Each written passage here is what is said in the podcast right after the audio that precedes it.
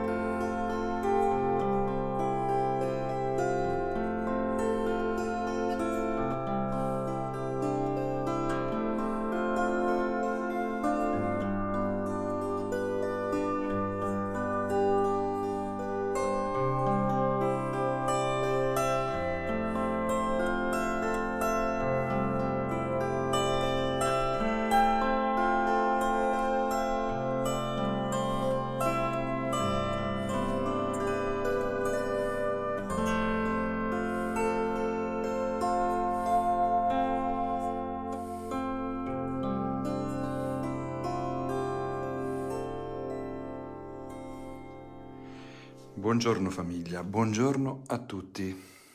Sempre il collegamento inizia con eh, la vostra entrata in questa stanza, che è una stanza diciamo virtuale sempre, ma è sempre anche una cappellina dedicata alla preghiera e abbastanza frequentata dai giovani che qui ogni tanto si affacciano per passare momenti più o meno lunghi di, di ritiro, di, di deserto, di intimità con il Signore nel nostro bellissimo tabernacolo tenda.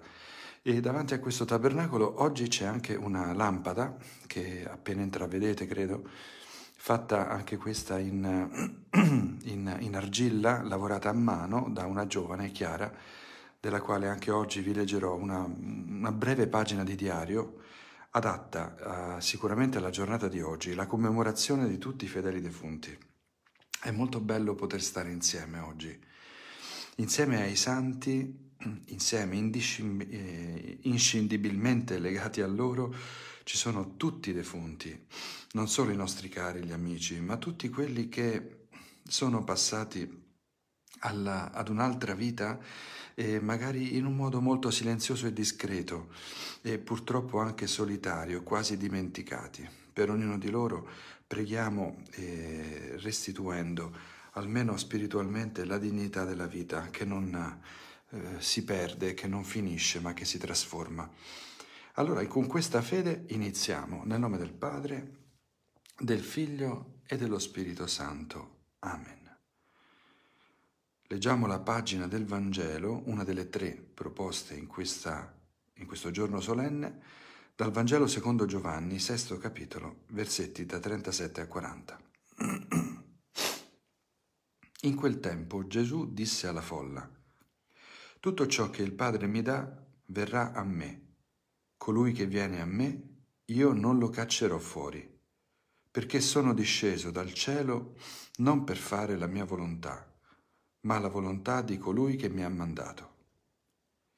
E questa è la volontà di colui che mi ha mandato, che io non perda nulla di quanto egli mi ha dato, ma che lo risusciti nell'ultimo giorno.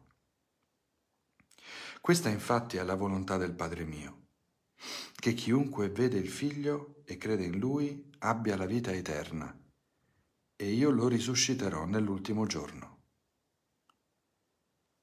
Parola del Signore. Lode a te, o oh Cristo.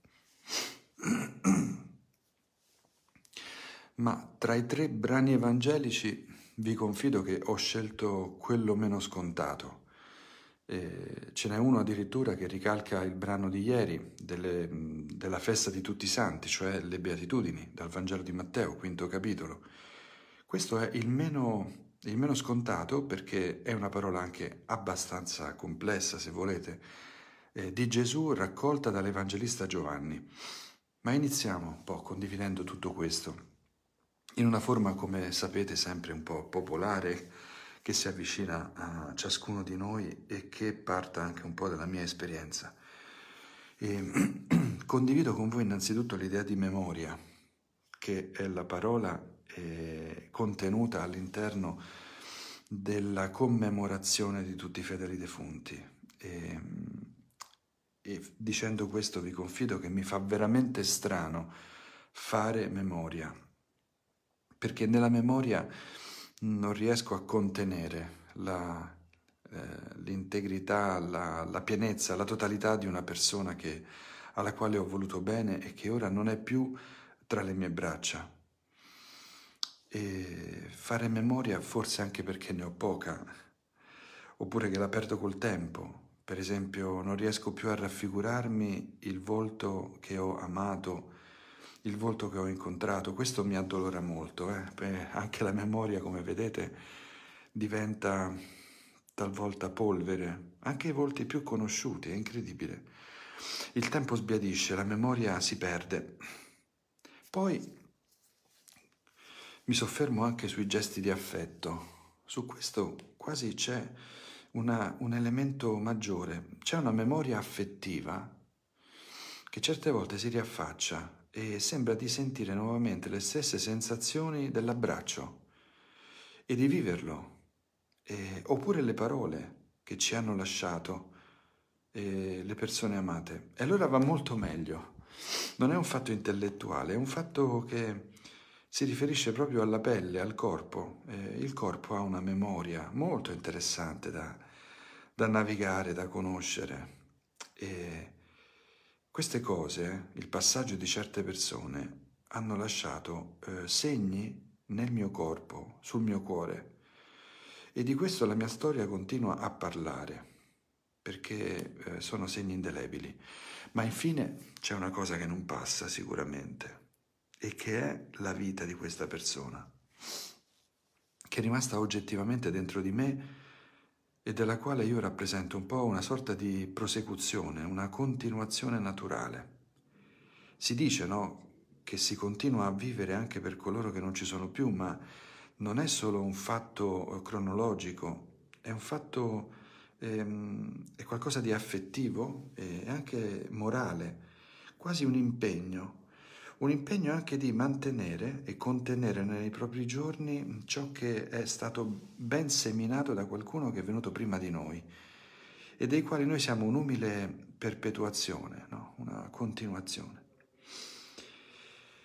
Ma poi la riflessione scende a un altro elemento di questa commemorazione di oggi, che è il tema della morte e che è eh, un, un evento, appunto sappiamo, ineluttabile, è una cosa certa, della quale la sapienza umana ci riempie le orecchie, non c'è cosa più certa che la morte, eppure, stranamente, sorprende sempre quando arriva, sorprende quando è vissuta da altri attorno a me e è, sorprende coloro che la stanno vivendo in prima persona.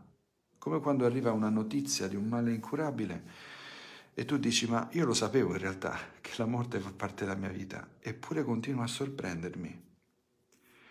È la cosa più scontata, ma alla fine è sempre una sorpresa. Non so quando, non so come, ma toccherà anche a me. E questo pensiero mi domando se nel momento opportuno mi potrà aiutare a vivere meglio. Certo è che continua a sorprendermi e l'elemento della sorpresa, dello stupore e della valorizzazione di ogni secondo della mia vita ha bisogno di una sottolineatura che è questo pensiero. È come se la vita è il bisogno insopprimibile di vita che portiamo dentro e non sappiamo, o, o meglio, lo sappiamo, ma ci domandiamo chi ce lo ha messo dentro, diventi importante, la vita diventa importante solo quando c'è un reale confronto con il suo termine eh, biologico, con la morte. Non so, sono riflessioni così eh, che vi condivido e che aprono questa giornata con il bisogno di sentire la gratitudine per ogni momento che ci viene regalato, a contatto eh, con coloro che ci hanno dato vita e hanno reso spesso significativa nel bene o nel male eh, la nostra stessa vita. Ma andiamo alla parola di Dio. La parola ascoltata dal Vangelo secondo Giovanni al sesto capitolo è quella che eh, l'Evangelista Giovanni ha registrato quando seguiva Gesù è una parola che Gesù rivolge al Padre, il Padre suo, il Padre che ci ha creato. E in modo sintetico potrei dirvi questo. Eh, Giovanni scrive e ricorda che Gesù dice a tutti noi, Padre, rivolgendosi a lui, che io non perda nessuno di coloro che mi hai dato e li risusciti nell'ultimo giorno. In questo testo Gesù parla a noi e si rivolge al Padre non nella forma della, eh, diciamo, della certezza della divinità, ma nella forma del desiderio, il desiderio espresso da labbra umane, quali quelle di Gesù. Un desiderio è una preghiera detta al Padre, perché anche Gesù è soggetto alla mortalità. Ed è per questo che si rivolge al Padre come colui che deve ricevere la vita eterna, deve ricevere il dono della risurrezione. Anche Gesù sente di essere partecipe pienamente solidale con la morte di ogni essere vivente, in particolare con i figli dell'uomo. Anche Gesù attraverserà il mistero del sepolcro e della morte. E la risposta ad ogni domanda sulla, sulla, sulla morte stessa è solamente riposta non in un concetto, in una riflessione particolare, in un'intelligenza sovrumana, eroica, ma è riposta nella persona di Gesù e nella comunione con Lui. Ecco perché Gesù qui in questo testo, pur rivolgendosi al Padre, è più dalla nostra parte, perché sta perorando la nostra causa, sta dicendo al Padre, Padre, io non voglio perdere nessuno. Tu hai detto che io non perda nessuno di coloro che tu mi hai dato, di coloro che vengono a me.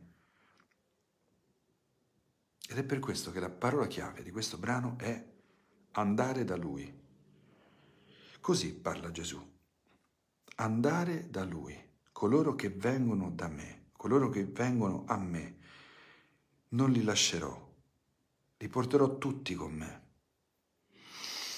Nel, nel segno della comunione su questa terra con Dio sopravvive la comunione intima, l'unione stessa con Dio dopo la morte, che può essere la traduzione migliore della parola resurrezione. Resurrezione è vita nuova in comunione con Dio, vita piena, quella che abbiamo sempre desiderato e un po' balbettato nei nostri desideri nelle nostre preghiere, e che a un certo punto viviamo in un modo pieno. Andare da lui, andare è camminare. E così Gesù parla sempre esprimendosi attraverso una metafora cara alla vita e alla spiritualità carmelitana, che è quella del cammino. E la meta di questo cammino non è una morte, ma è Gesù. Non può essere un evento, eh, un fato, un destino ineluttabile. La meta di un cammino è una persona, cioè è come se la vita intera fosse disegnata, lunga o breve che sia, come un viaggio verso Gesù. Per questo vale la pena fare un cammino oggi di amicizia, di intimità crescente, fino ad accoccolarsi tra le braccia del Padre, come ha fatto Gesù sulla croce, accettando una volontà. Accoccolarsi tra le braccia di una madre, come il corpo esanime di Gesù tra le braccia della madre. Nella meravigliosa pietà di, Michelangelo, no? possiamo vedere raffigurata questa, questo termine del cammino. Tornare ad accoccolarsi, una parola cara eh, a tanta mistica contemporanea, ritrovare quella tenerezza che abbiamo perso nel cammino che si è fatto sempre più freddo e solitario ritrovare il calore avvolgente, totale, che non è più quello di un grembo materno, ma è quello delle braccia del padre e delle braccia della madre che ci accompagna ora e nell'ora della nostra morte. Ecco, ma questo cammino, pur nella crisi di significato che ci attanaglia ogni tanto e ci lascia letteralmente senza fiato, soprattutto dinanzi alla sofferenza innocente, alla morte innocente, per la quale oggi preghiamo in modo particolare, questo cammino ha bisogno di energia, ha bisogno di un pane che sia un pane del cammino, qualcosa che ci sostenga quotidianamente, ci dia quella, quella speranza che ad ogni passo rischiamo di perdere di fronte ai colpi che si ricevono da ogni parte per il non senso del vivere, per il non senso predicato dall'apparente casualità degli eventi. E per capire di che energia stiamo parlando ci viene in soccorso tutto il capitolo sesto di Giovanni, dal quale il Vangelo di oggi è tratto. Perché vedete, abbiamo letto un pezzettino di Vangelo nel quale si parla di vita eterna e in realtà è l'unica piccola parentesi di un grande capitolo che nel Vangelo di Giovanni, il sesto, tratta di Gesù, pane di vita.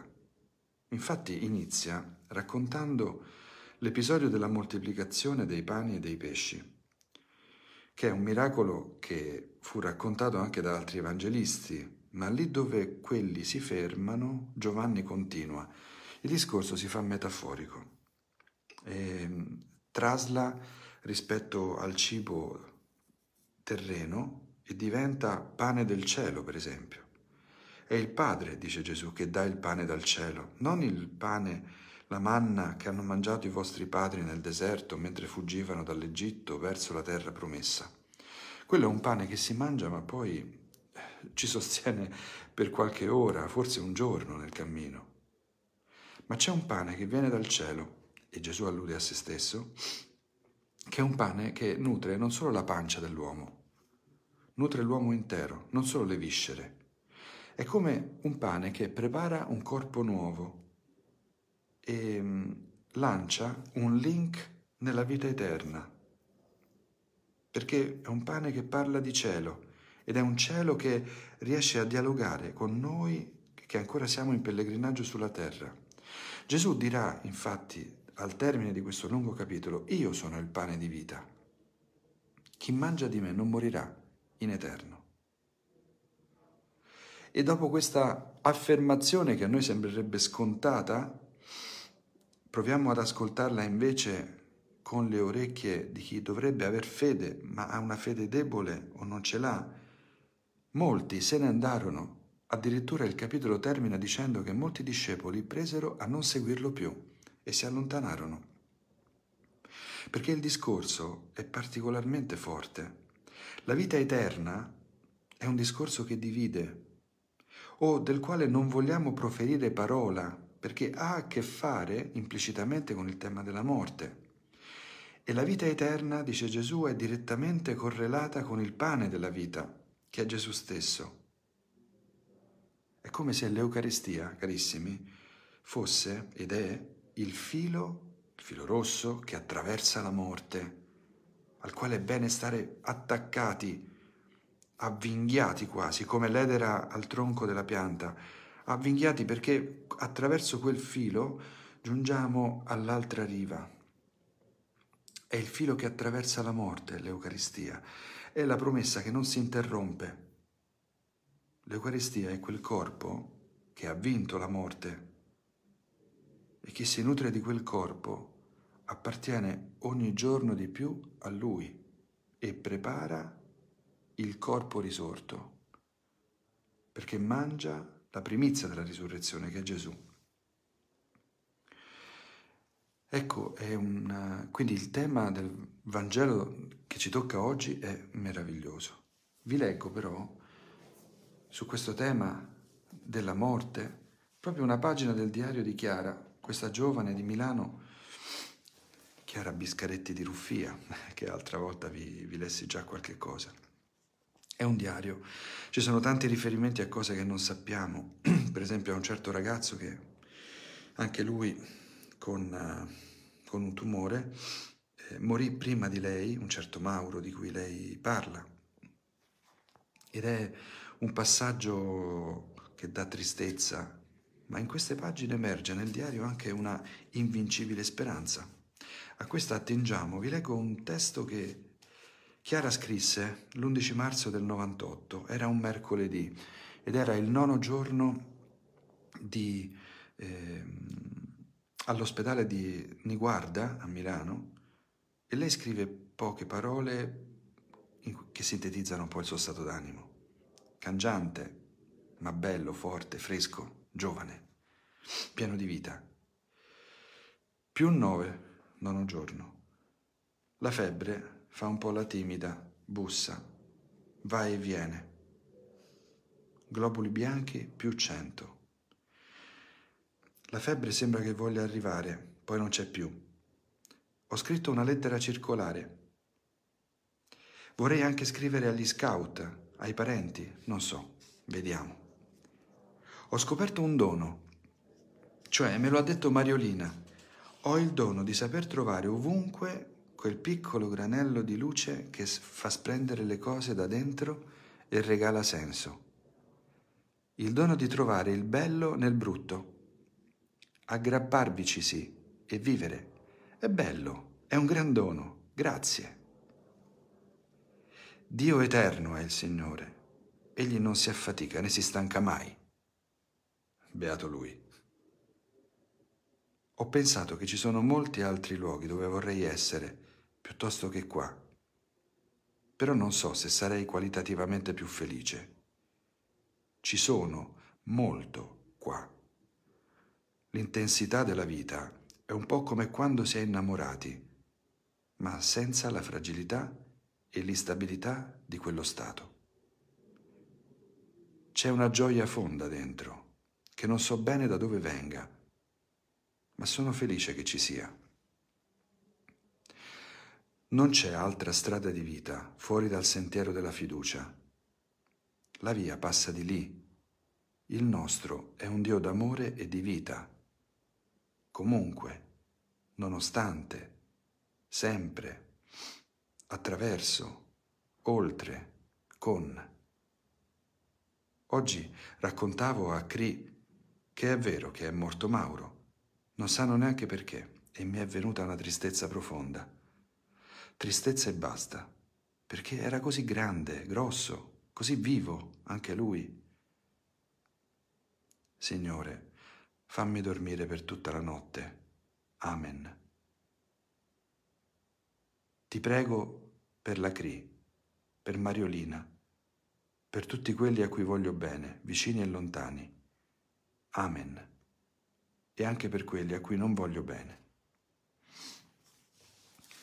Ecco questo breve testo di diario, scritto mentre la leucemia faceva il suo progresso nel sangue della Chiara, la porta lentamente però con fiducia ad abbandonarsi sempre di più.